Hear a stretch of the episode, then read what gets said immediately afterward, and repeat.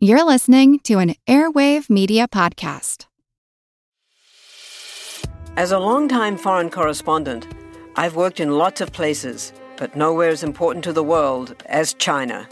I'm Jane Perlez, former Beijing bureau chief for the New York Times. Join me on my new podcast, Face Off US versus China, where I'll take you behind the scenes in the tumultuous US China relationship. Find Face Off wherever you get your podcasts.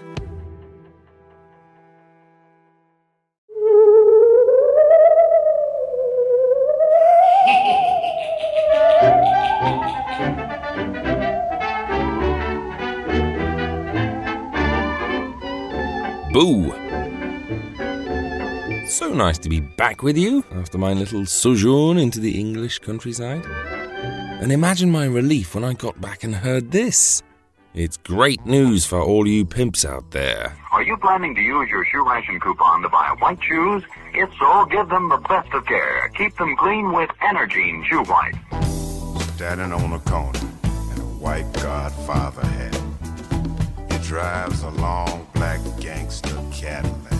No shoe white can make your shoes look whiter than Energine Shoe White. It's made with the very whitest pigment known, and it spreads so easily, it gives your shoes the neat, well-kept look they must have to give you the most satisfactory wear. Yeah.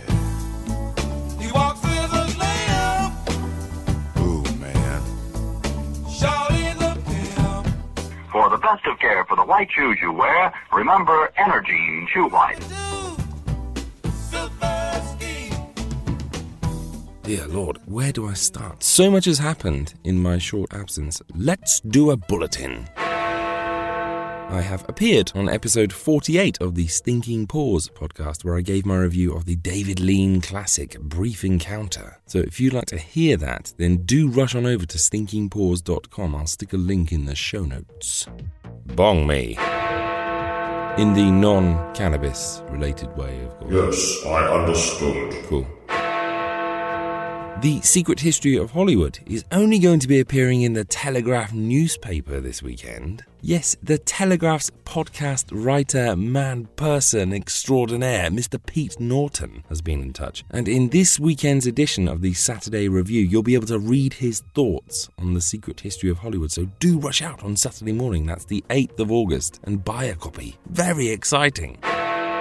Rochester Kino, a longtime partner and supporter of the aforementioned Stinking Paws, are planning a mini Hitchcock season at a venue to be announced soon, and would love to hear what your favourite four Hitchcock movies are. Not yet, so all you need to do is follow them on Twitter on at Rochester Kino and let them have your list. They are seriously the good guys of cinema. They have some excellent screenings coming up, including Pandora's Box and Bicycle Thieves, and they all involve post movie discussions with some great and very knowledgeable guests. So do hurry along. Stop it, this isn't the Oscars. Do hurry along and check out Rochester Kino for some superb cinematic programming. I need to get my own bonger. Just noticed something the other day. Here's Humphrey Bogart in Casablanca. I think this is the beginning of a beautiful friendship.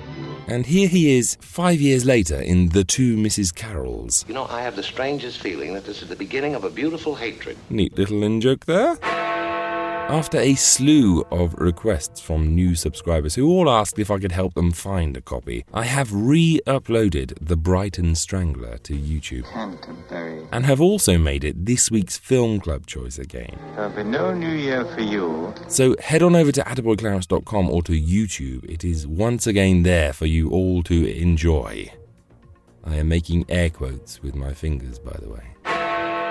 Had a very nice write up at Now Voyaging, a thoroughly excellent classic film blog run by a very nice lady indeed. So many amazing classic film blogs out there at the moment, and this is right up there with Will McKinley and Spellbound by Movies. So do go and take a look at Now Voyaging. There's a link below. And finally, a very nice gentleman by the name of Justin Sowers, I hope I'm pronouncing that correctly, has asked if I could provide a list of the films that feature in a universe of horrors so that he can go and create a Letterboxd list for you all. Great idea. I've been asked countless times and I can only blame my own laziness. Still, I sat down yesterday and put it all together and it now resides in the show notes of a universe of horrors, as well as the blog section of attaboyclarence.com. And Justin, once you've created your Letterboxd list, do send me a link and I'll point everyone here towards it. Many thanks. Done and done. Take it easy and solve the school lunch problem with Spam. S-P-A-M. Yes, thank you for that. Spam is that delicious meat originated and made only by Hormel. It's packed in a handy can, all ready to eat as soon as it's opened. No fuss, No taste? no bother.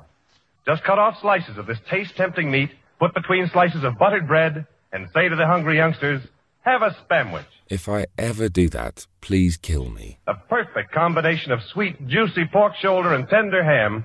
Spam has an extra goodness and meaty flavor all its own. Youngsters go for Spam in a big way. Oh, yes. Spam is like crack to youngsters. So ask your food dealer for S-P-A-M, Spam. Ugh, this cold is ruining my life. I suppose the only thing I can do is drink some liquid from this strange, unlabeled bottle that I'm hoping contains some kind of cold remedy genie. Haven't you heard about Dristan? No. Dristan decongestant tablets for real relief from colds, misery, and sinus congestion. Sounds perfect. Let me just pop one in the old mouth. Dristan is the revolutionary three-layer tablet which for the first time makes it possible to unite certain medically proven ingredients into one fast-acting uncoated tablet. Yes. Great. That's worked. Feel much better.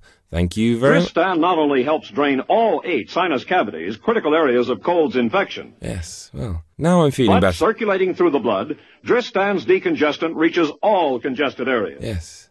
Thank you. shrinks all swollen membranes, I said, thank you. relieves pressure and pain. Thank you, Genie. An exclusive anti-allergent helps keep. Does anyone know how you unrub a bottle? Haven't you heard about Dristan? Dristan decongestant tablets for real relief from colds, misery, and sinus congestion. Oh, for goodness sake, he started again.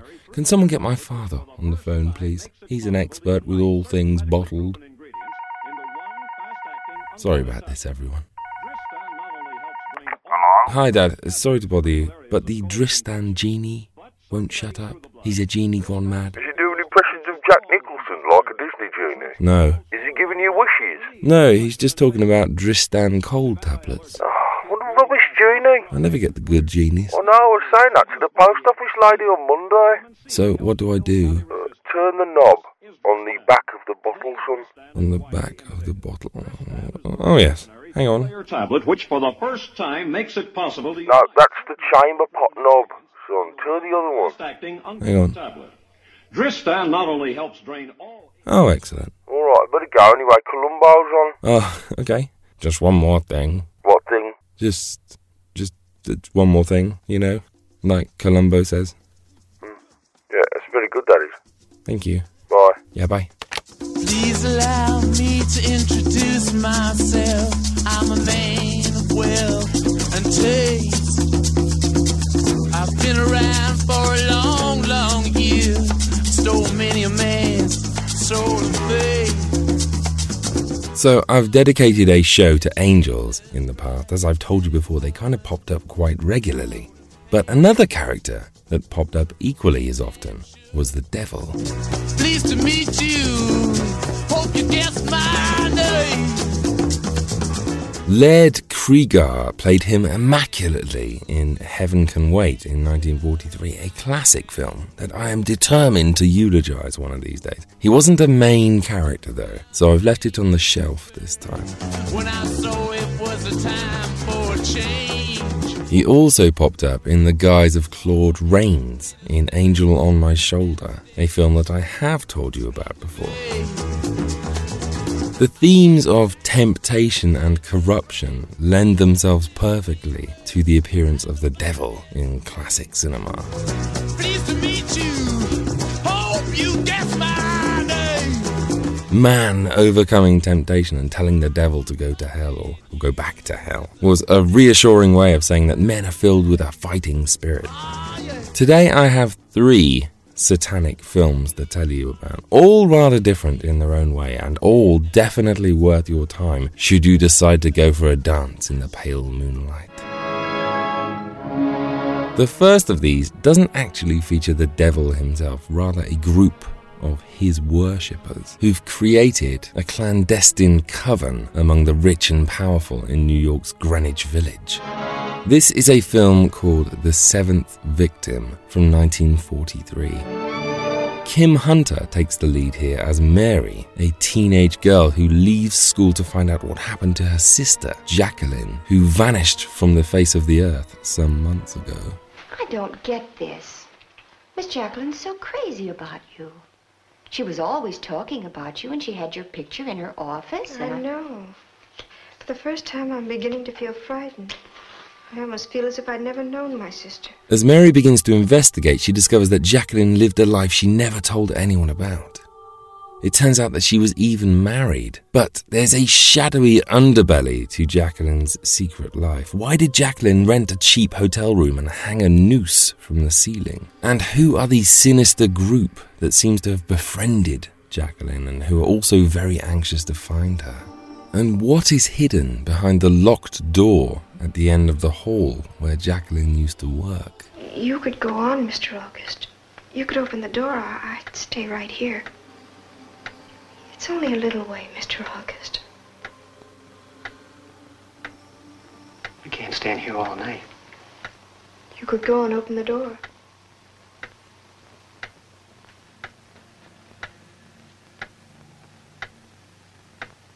This was produced by horror maestro Val Lewton for RKO, and his fingerprints are all over it, very much like his other hits, Cat People and The Leopard Man. The seventh victim relies on sound and clever lighting and the ratcheting up of suspense to earn its scares, and it does so very effectively.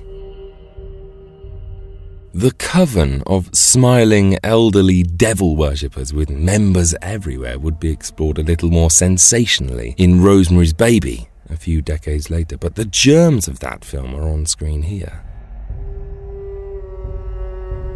It's a very chilling little film that deserves to be better known than it is. Some of the scenes that Lewton and the director, Mark Robson, come up with are stupendous, from the way that the coven dispose of a body to the incredible scene in which Mary is visited by one of the coven as she's in the shower, and their two shadows hold a deliciously dark conversation. If I were you, Mary, I'd go back to school. I'd make no further attempt to find Jacqueline. I can't give up looking for her, Mrs. Redi, no matter what you're hinting at. I have no intention whatsoever of hinting. Your sister, Mary, is a murderess. Also, the scene where Mary and an investigator go to investigate the locked door is classic Lewton. The threat is hidden away just out of sight, and the little man walks into the darkness to meet it as a wall clock ticks loudly. The dialogue is satisfyingly ripe at times. Jean Brooks pops up with a very sinister haircut, and it all ends with a rather shocking turn of events. All in all, a highly recommended film for fans of the macabre, and if you like your chills to creep up on you and linger on the spine. Slightly more glossy this time and less concerned with terrifying its audience is Alias Nick Beal from 1949.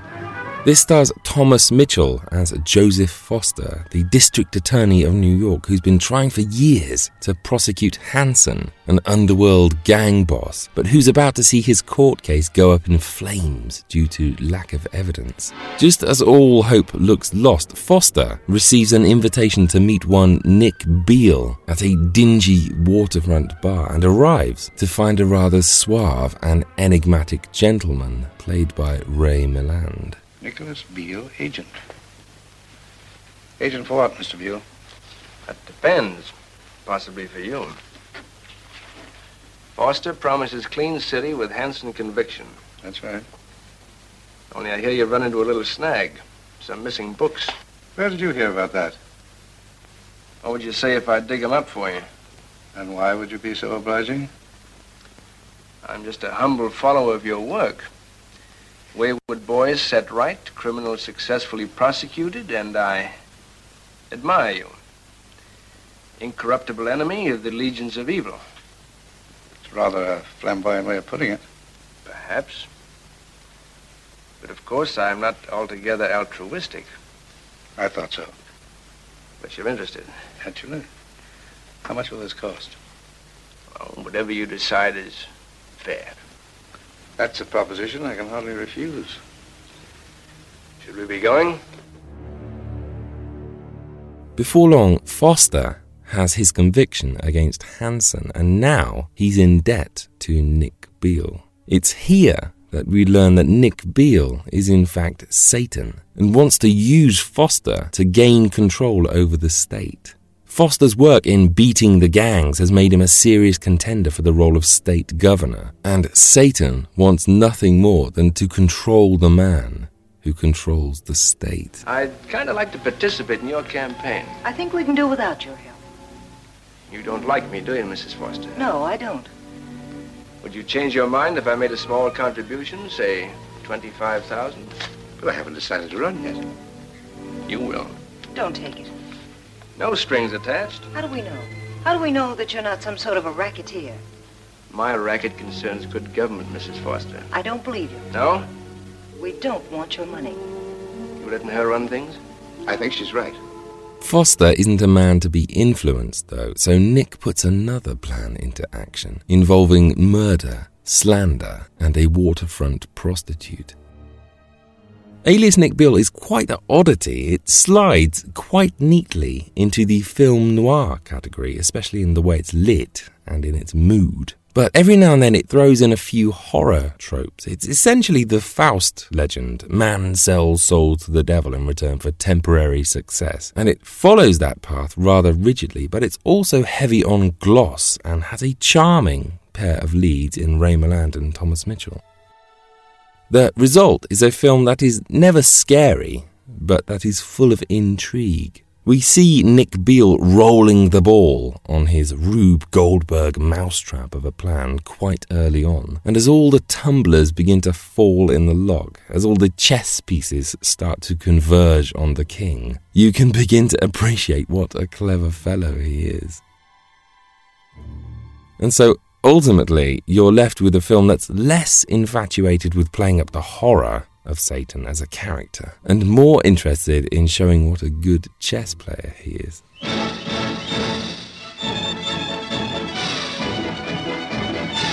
And so we come to the final film of this week, one of the most peculiar and most enchanting films I have ever seen, containing, in my opinion, one of the greatest screen performances of all time. The name of the film is The Devil and Daniel Webster. My name is Scratch. I often go by that name in New England. I, I don't have any business with you. Do you deny that you called me? I've known people in other states who went back on their word, but I, I didn't expect it in New Hampshire. You can't say that to me. I'm New Hampshire. And if I say I called you, I did. Guess I did. You've had a lot of bad luck these days. And yet, it's all so unnecessary. when I think of your opportunities. My opportunities? Why, man, you have one of the richest farms in the county. you just go about it the wrong way. uh, so many men do. Hard work. That's all right for people who don't know how to do anything else. It's all right for people who aren't lucky. But once you're lucky, you don't have to work for other people. you make them work for you. Jabez Stone is a New Hampshire farmer in 1840 who's been on the receiving end of a string of bad luck. One afternoon, he's visited by the devil himself, Mr. Scratch, who offers him seven years' good luck in return for something he can't see or feel. It's mine. It's mine. Yes, that's right, Mr. Stone. Oh, uh, there is just one little formality.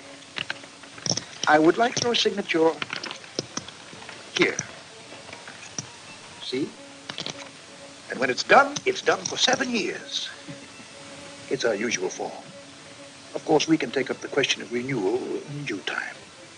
What does it mean here about my soul? Hmm. Why should that worry you? Soul, soul is nothing.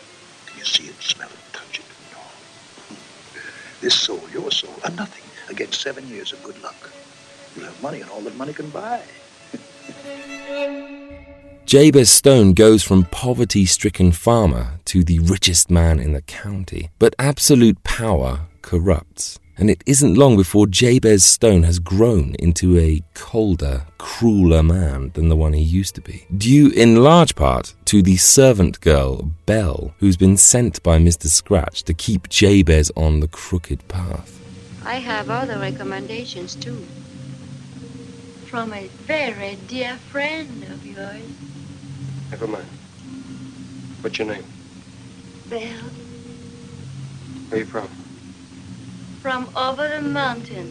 Unsurprisingly, when Mr. Scratch arrives to take Jabez Stone's soul, he wants out of the bargain and as a result is offered a new deal. A three year extension if Jabez will give to Mr. Scratch the soul of his newborn son.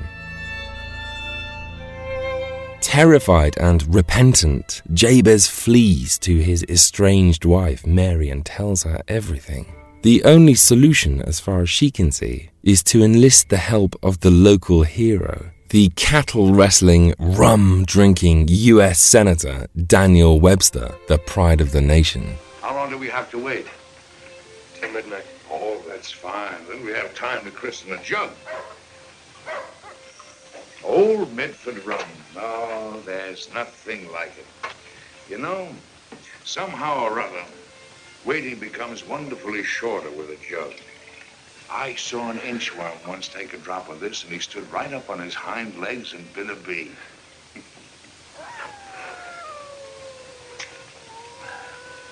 Do you have a nip? No, there's no joy in it for me. Oh, come, come. Just because you sold your soul to the devil, that needn't make you a teetotaler. Hurry, Mr. Webster, hurry while you still have time. No, no. I never left a jug or a case half finished in all my life. Come in. And so we're led to the film's finale, a legal battle between the devil himself and Daniel Webster, both arguing their claim to a man's soul. But you shan't have this man. A man isn't a piece of property. Mr. Stone is an American citizen. And an American citizen cannot be forced into the service of a foreign prince. Foreign? Who calls me a foreigner? Oh, I never heard of the dead. I never heard of you claiming American citizenship. And who with a better right? When the first wrong was done to the first Indian, I was there. When the first slaver put out for the Congo, I stood on the deck. Am I not still spoken of in every church in New England? It's true, the North claims me for a Southerner and the South for a Northerner, but I'm neither. Tell the truth, Mr. Webster, though I don't like the boast of it. My name is older in the country than yours. Then I stand on the Constitution. I demand a trial for my client. You mean a jury trial? I do. If I can't win this case with a jury, you'll have me too. If two New Hampshire men aren't a match for the devil, we better give the country back to the Indians. Very well. you shall have your way, Mr. Webster. Of course, the devil isn't about to play fair, though, and wheels out his last trick. One that will draw the great Daniel Webster himself into the most bitter courtroom battle he's ever faced.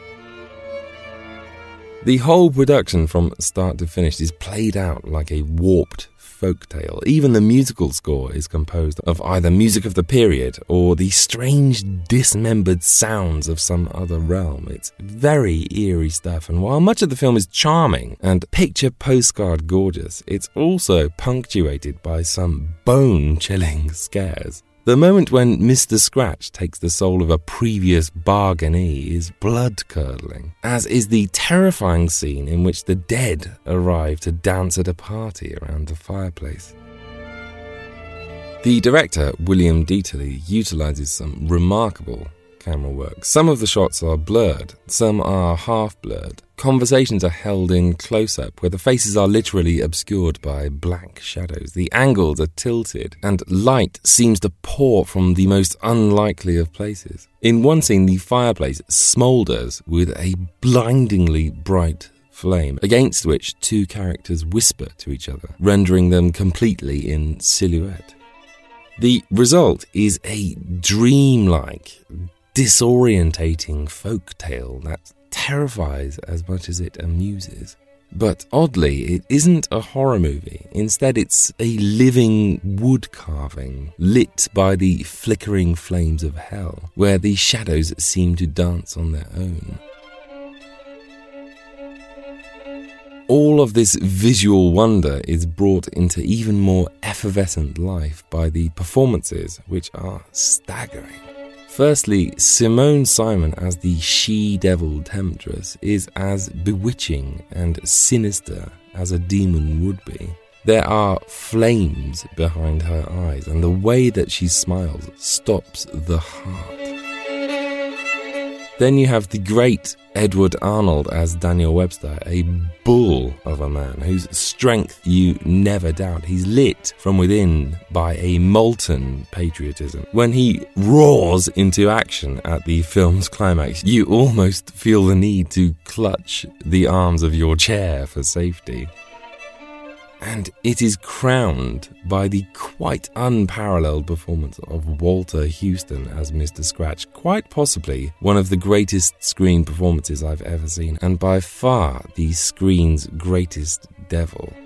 His appearances throughout the film are shimmering moments of brilliance. He acts it from the ground up, from his trotting, creeping walk to the licking of his lips. His eyes are crazy with energy. His teeth look as though they've been filed to a point and as though they've eaten many men's souls before this. He is witty and charming and funny and terrifying all at the same time, and thankfully, he's a lot more involved in the story than simply a framing device. He pops up in many scenes, hoping to influence the thoughts and actions of characters. And every time he appears, you can't help but smile. It's a performance for the ages and one you really have to see and enjoy yourself.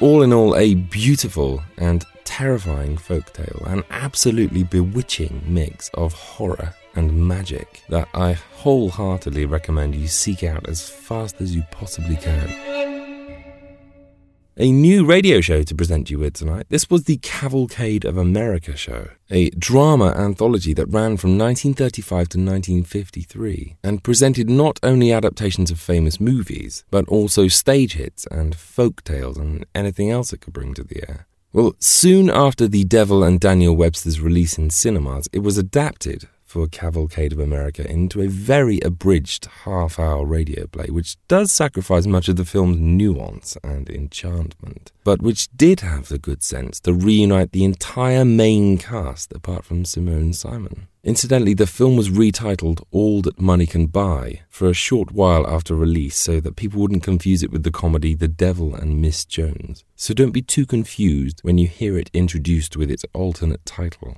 Anyway, Contracts in hand, let's take a trip to New Hampshire and the Stone Farm, courtesy of the fabulous Cavalcade of America. I'll see you on the other side, neighbor.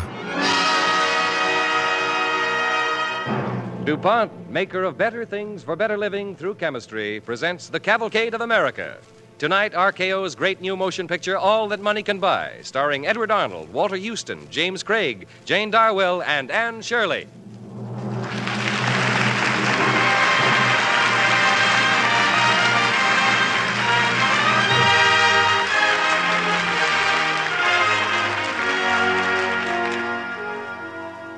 All That Money Can Buy, from a story by Stephen Vincent Benet entitled The Devil.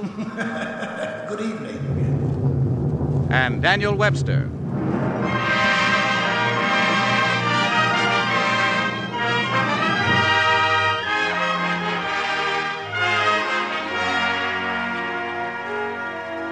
This evening, the DuPont Cavalcade of America presents a truly American screen masterpiece. Filmed by RKO, directed by William Dieterle, we hope you'll agree it's one of the finest pictures to come out of Hollywood in many years.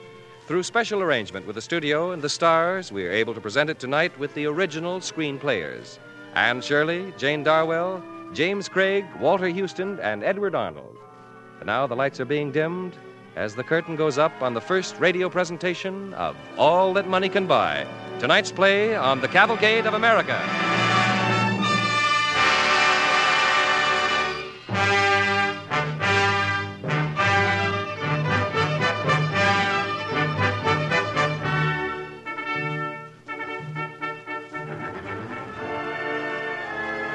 This story begins in 1840, and most of it takes place in New Hampshire.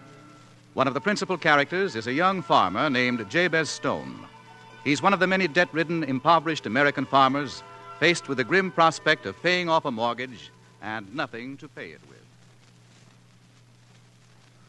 Oh, Mary, Mary, how are we ever going to pay off Miser Stevens' mortgage tomorrow? Maybe Miser Stevens will give us another extension. Not Miser Stevens. He's worse than the devil himself. Jabez, can't we give him some of the livestock in payment? No, consignor, we can't. If the pig hadn't have broken his leg and the horse come down with a colic, maybe we'd have been able to pay him. But now, I remember Pa used to say sometimes, when they were handing out hard luck, the farmers got there first. Here, here now, Jabez Stone. Are you on to your favorite subject again? Guess it was, Ma. As for what you're always calling hard luck, well, we made New England out of it. That and codfish. What's ailing that dog, Jabez? I don't know. Well, make him keep quiet. Why should I? Let him howl if it makes him feel good. Consign it, he's better off than I am. Hush up, such talk, Jabez. I can't help it. I mean it, I tell you. I've had more than my share. Nothing ever goes right for me. Nothing. Where are you going, Jabez? I'm going out to the barn, Mary.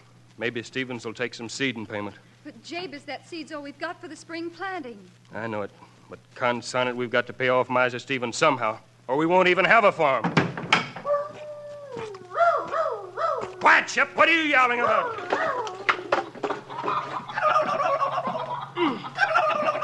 Best seat in all New Hampshire, and I've got to give it to him. Down, Chip. Down, look out. Consign it. Dropped it. Dropped it in the mud. All of it, all the seed in the mud. I've had enough. Enough to make a man sell his soul to the devil, and I would too for about two cents.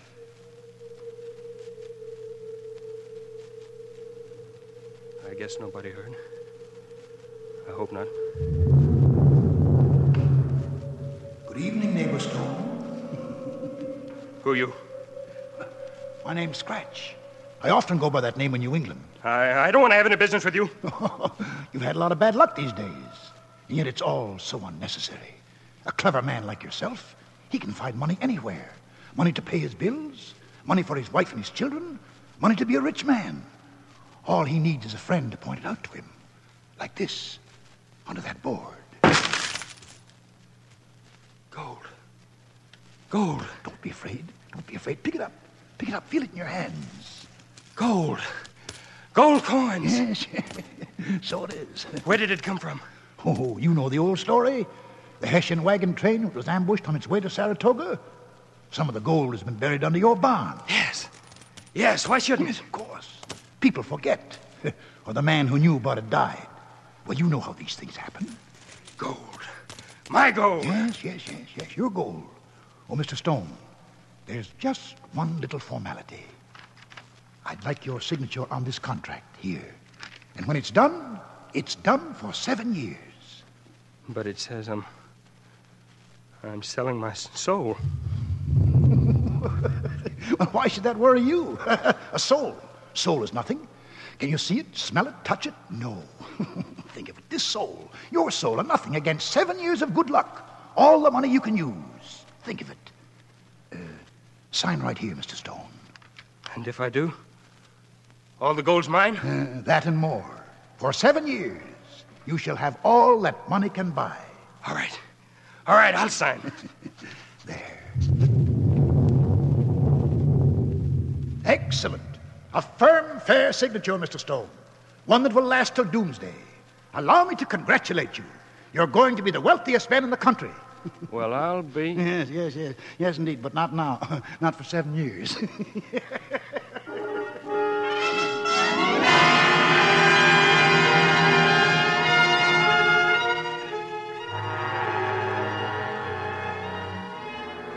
Thus, Farmer Jabez Stone sells his soul to the devil.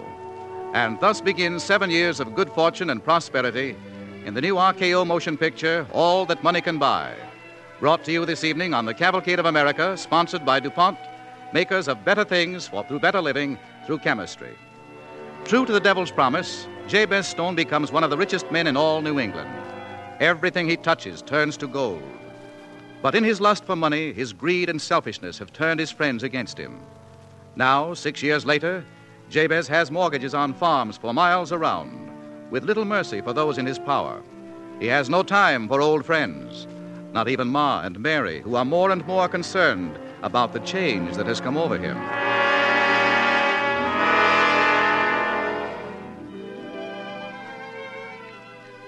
Now Jabez is a building that big mansion on the hill.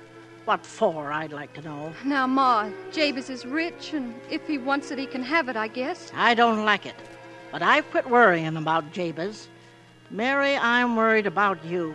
What all this is doing to you. Well, you can just stop it. What's that? I said you should just stop worrying, because I've made up my mind.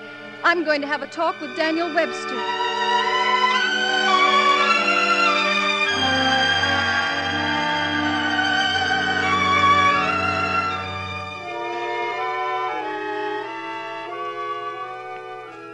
Now, Mary, let's talk about your affairs. You'll forgive an old lawyer's legal mind, but I don't think you ever once came to the point. And there is a point, isn't there? Why, yes, but it's hard to put into words, Mr. Webster. I can't really talk about it to Ma. She puts all the blame on Jabez, and I won't stand for that. You know, Mary, I've heard a lot of odd things about Jabez lately. It seems he's not making the right kind of name for himself. Mr. Webster, you mustn't believe all that people say. Oh, no, you don't have to defend him to me. I've been called names myself. All I care about is Jabez. He was the first man I loved. He never used to care about money. We were poor as Job's turkey, and none of us minded. Now I've seen him drive the poor from the door, and we used to be poor ourselves. I've seen him hard and mean. I've heard him mock at the church bells, the bells that rang at our wedding. It isn't like him, Mr. Webster. It, it must be my fault somehow. My fault. Now, now, now, now, Mary, Mary. You know, Mary, you talk to me as you might have talked to your father. And I think he wants me to help you a little. You know, we sometimes feel that we're licked in this life. We weren't put here to be licked. No, siree, don't you believe it. We sometimes feel that the shadows have got hold of us, the shadows of evil. But it's still up to us to fight. You know, Mary, I was just planning a little trip down your way, and maybe I could have a little talk with Jabez, huh? Oh, oh, would you, Mr. Webster? I almost forgot to tell you that we're having a housewarming Saturday night. Could you come? Housewarming? Well, yes, Mary, I think I'd better. Uh, I'll be there for your housewarming.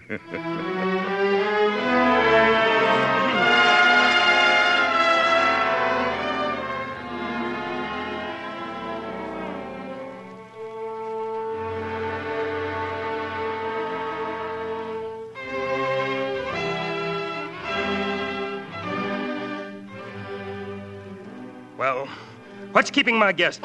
Why don't they come? I don't know, Jabez. I'll show 'em what a real housewarming is. Folks didn't dream Jabez Stone could have a mansion like this. Where's Ma? She she said she'd rather stay in the old house, Jabez. I don't care. I thought you said Daniel Webster was coming. Be a fine thing if my guest of honor didn't show up. He said he'd be here, Jabez, so he will. Ah, so they're finally here, eh? Never mind, I'll go to the door. Welcome, everybody. Oh, hello, Ma. Thought you said you weren't coming. I saw something just now, son. I thought you might like to know. What? I met Miser Stevens going down the road with that man named Scratch. What do you know about Scratch? Well, you see, son, I've lived a pretty long spell, and I know a lot of things that young folks don't always find out until, well, until it's too late. I guess Miser Stevens got his money in pretty bad ways, didn't he, Ma? I guess he did, 'cause it didn't profit him none. When a man gets his money in bad ways, son, when he sees the better course and takes the worst, then the devil's in his heart, and that fixes him. And yet, and yet a man could change all that, couldn't he, Ma? Man can always change things. That's what makes him different from the barnyard critters. A man's got a soul, too. But if he loses it, he's worse off than the critters. Ma, did Miser Stevens say anything? He said his time was up. What do you mean, Jabez? His time was up. Consarn it, Ma, you ain't gonna spoil my housewarming, you, with your fool notions. Mary! Mary, where are you? Oh, here I am, Jabez. What is it? What's the matter? Where in the tarnation are all my guests? Why don't they come? I don't know, Jabez. Unless Unless what? someone said a lot of the folks were down talking to Mr. Webster about those mortgages you hold over them. Oh, so that's it. You and Ma and Webster worked this out between you. You've told them not to come. Oh, Jabez. Oh, I see it now, all right. You didn't want me to have this house. You've never been satisfied since I came up in the world. Maybe you're not the kind of a wife a rich man ought to have. Jabez Stone, don't you know what you're saying? Yes, I do. I won't listen to it anymore. Then don't. Don't. Get out of here, both of you. All right, son. We're going. Go on.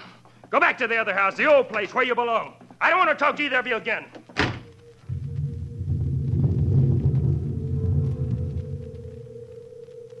What's that? Where's everyone? What's happened? Oh, dear Lord, help me through this. Help me, Lord, and I'll. Can I be of any service, Mr. Stone? Where did you come from? Oh, I've been around. This is your fault, Scratch. You promised me prosperity, happiness, love, money, friendship. Just, just a minute, neighbor Stone. I promised you money and all that money can buy. I don't recall any other obligations. But uh, let's look at the contract, huh? Church bells. This time of night. Someone's died. Mr. Stevens. Oh, but Stevens ain't dead. My ma saw him with you just a little while ago. Yeah, so he was. yes, in the midst of life, one really hates to close these long-standing accounts. but uh, business is business. Scratch. I'm through with you. Finish beginning right now. Oh, you're trying to break our contract, Mr. Stone. I still have a year. A year to make up for everything. No, no, no. You're violating Clause 5 of our contract, refusing to continue our bargain until the date of expiration. I could collect right now if I chose. Not now. Not now. Let me make it up. Let me make it up. Suddenly, you seem quite desperate, Mr. Stone. You know, I'm a good natured man. I'm always open to reason. With a little uh, security, I might grant an extension. Anything. Anything. You can have it all back the money, the house, the new farm, my whole caboodle. Mm, I'm afraid that's hardly the sort of security I was thinking of. You see, there's that uh, promising little fellow, your son. My son? Yes, yes. I, I've had my eye on him for some time. I've taken quite a liking to the boy, neighbor Stone. Oh, no. Oh, no, not him. Not my son. I'd rather go with you now, makes no matter what happens. come, come, Mr. Stone. You're a little upset. It's not fair to bargain with you now. I tell you, I won't do it. I won't. I'll give you until midnight, Mr. Stone. Until midnight. But not one minute more. Scratch! Scratch, where are you? Oh, Lord. Lord, help me. Mary. Mary! Good evening, Jabez. Mr. Webster. Oh, Jabez. Oh, Mary. Mary, I didn't mean what I said. I know that. Mr. Webster, please, you've got to help me. You see, Mr. Webster, I told you he was in trouble. Oh, won't you help him? I'll tear up those mortgages. I'll do anything. Oh, now that's better, Jabez. Then you'll do it? Yes, I'll take your case. I'd fight 10,000 devils to save a New Hampshire man.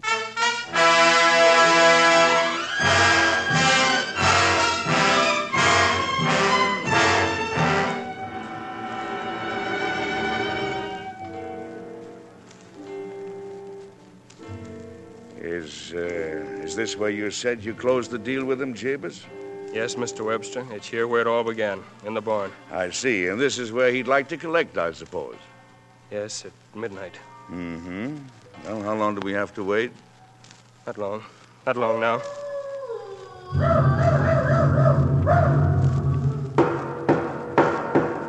Come in.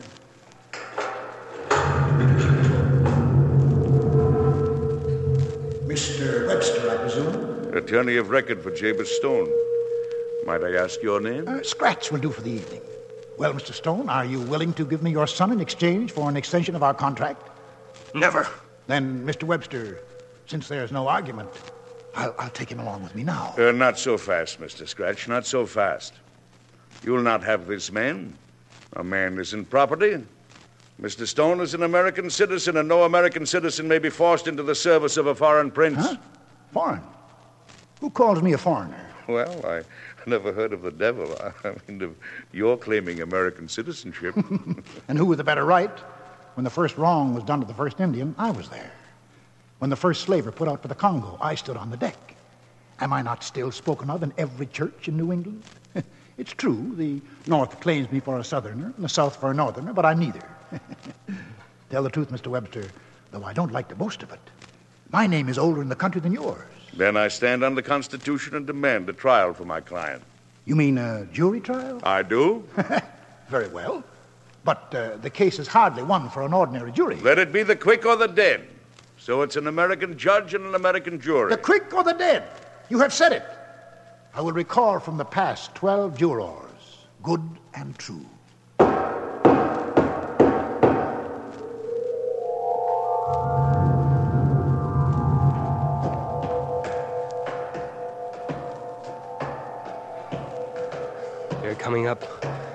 Up from the ground.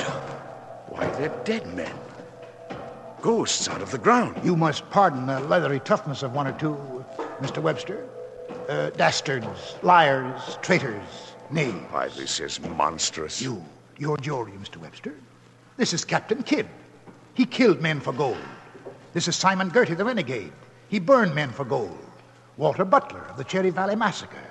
And, of course, General Benedict Arnold. you remember him, no doubt. A jury of the damned. Americans all. Oh, yes, uh, our presiding judge, Justice Hathorne, of the Salem witch trials, who burned more innocent men at the stake than any other man in American history. Come up, Justice Hathorne. Oh, yes, oh, yes, oh, yes. This trial of the Midnight Court of the state of New Hampshire in the county of Franklin is now in session.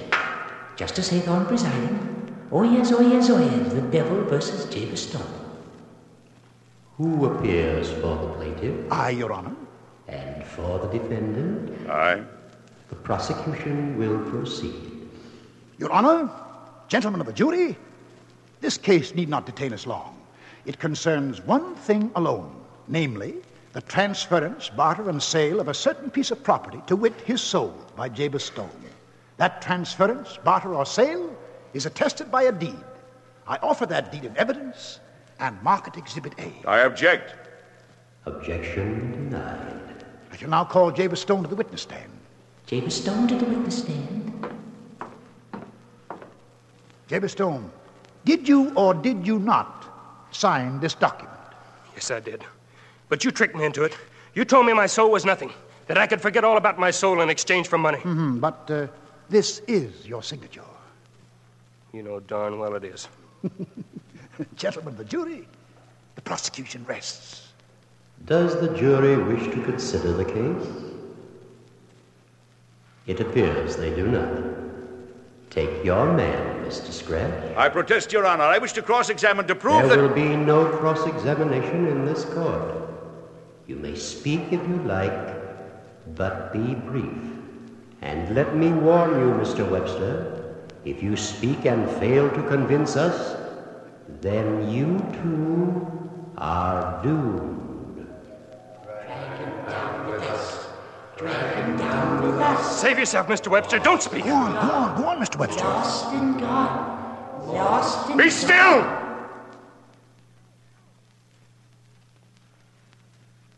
Gentlemen of the jury, it is my privilege to be addressing a group of men I have long been acquainted with in song and story, but men I had never hoped to see. You are called upon tonight to judge a man named Jabez Stone. And what is his case? He sold his soul to the devil. Why? To make a shortcut in his life, to get rich quickly. The same deal all of you once made. You, Benedict Arnold. I speak to you because you're better known than all your other colleagues here. What a different song yours could have been. But for the lure of gold, you betrayed your country. I can go on and name you all. But there's no need of that. Why stir the wounds? I know they pain enough. All of you were fooled like Jabez Stone, but Jabez Stone found out in time. Now he is here tonight to save his soul. Gentlemen of the jury, I ask you to give Jabez Stone another chance to walk upon this earth among the trees, the growing corn and the smell of the grasses in the spring. What would you all give for another chance to see those things you must all remember and often long to touch again? For you were all men once. Clean American air was in your lungs, and you breathed it deeply, for it was free and blew across the earth you loved. These are common things I speak of, small things. But they are good things. Yet without your soul, they mean nothing. Without your soul, they sicken. My worthy opponent, Mr. Scratch, has called you Americans all. And Mr. Scratch was right. But as Americans, you can't be on his side. You can't take the side of the oppressor. Gentlemen of the jury, don't let this country go to the devil. Free Jabez Stone. God save the United States and the men who made her free. The jury will consider its verdict. The jury finds for the defendant. Mr. Stone, I congratulate you. You're free. Oh, Mr. Webster. Oh, that's all right, my boy. It's- And as for you, Mr. Scratch, if I ever become the President of the You- United States. you, you'll never be president. I'll see to that.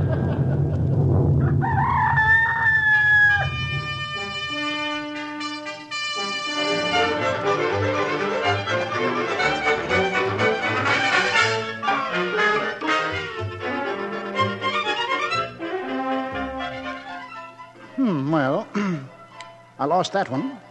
But let's see. Now, who's going to be next on my list? Anderson, Brown, no. Cohen, McManus, Taylor. No, no, no, no. Hmm. Now, you out there, listening tonight. That's right. Maybe it's going to be you.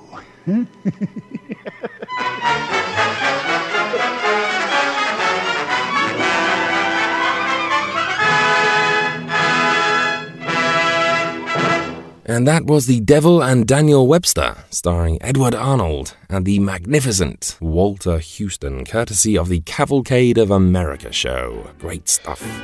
Well, thank you for joining me this week. I'll be back next week with my final show before I disappear to finish the next special. Just a quick reminder that if you want to hear the Adventures of Alfred Hitchcock Part 3, you will need to subscribe to The Secret History of Hollywood. The specials no longer live over here. Also, don't forget to join the mailing list. You can do so at attaboyclarence.com. Just go to the homepage and scroll down. Right, I shall see you next week then, where I'll be telling you all about a dashing romantic lead who played a brainbox, his own twin, and an amnesiac in a trio of classic films. So until then, take care and have a great week. Bye for now. Haven't you heard about Dristan? Let Mysteries at Midnight be your destination for detective whodunits and captivating mystery stories. You'll hear classic stories like Sherlock Holmes, Agatha Christie's Poirot, and short tales from H.G. Wells, Charles Dickens, Edgar Allan Poe, and others. I'm Christopher, and I read these classic stories in the soothing style of a bedtime story, so you can listen to them in bed when you drift off to sleep.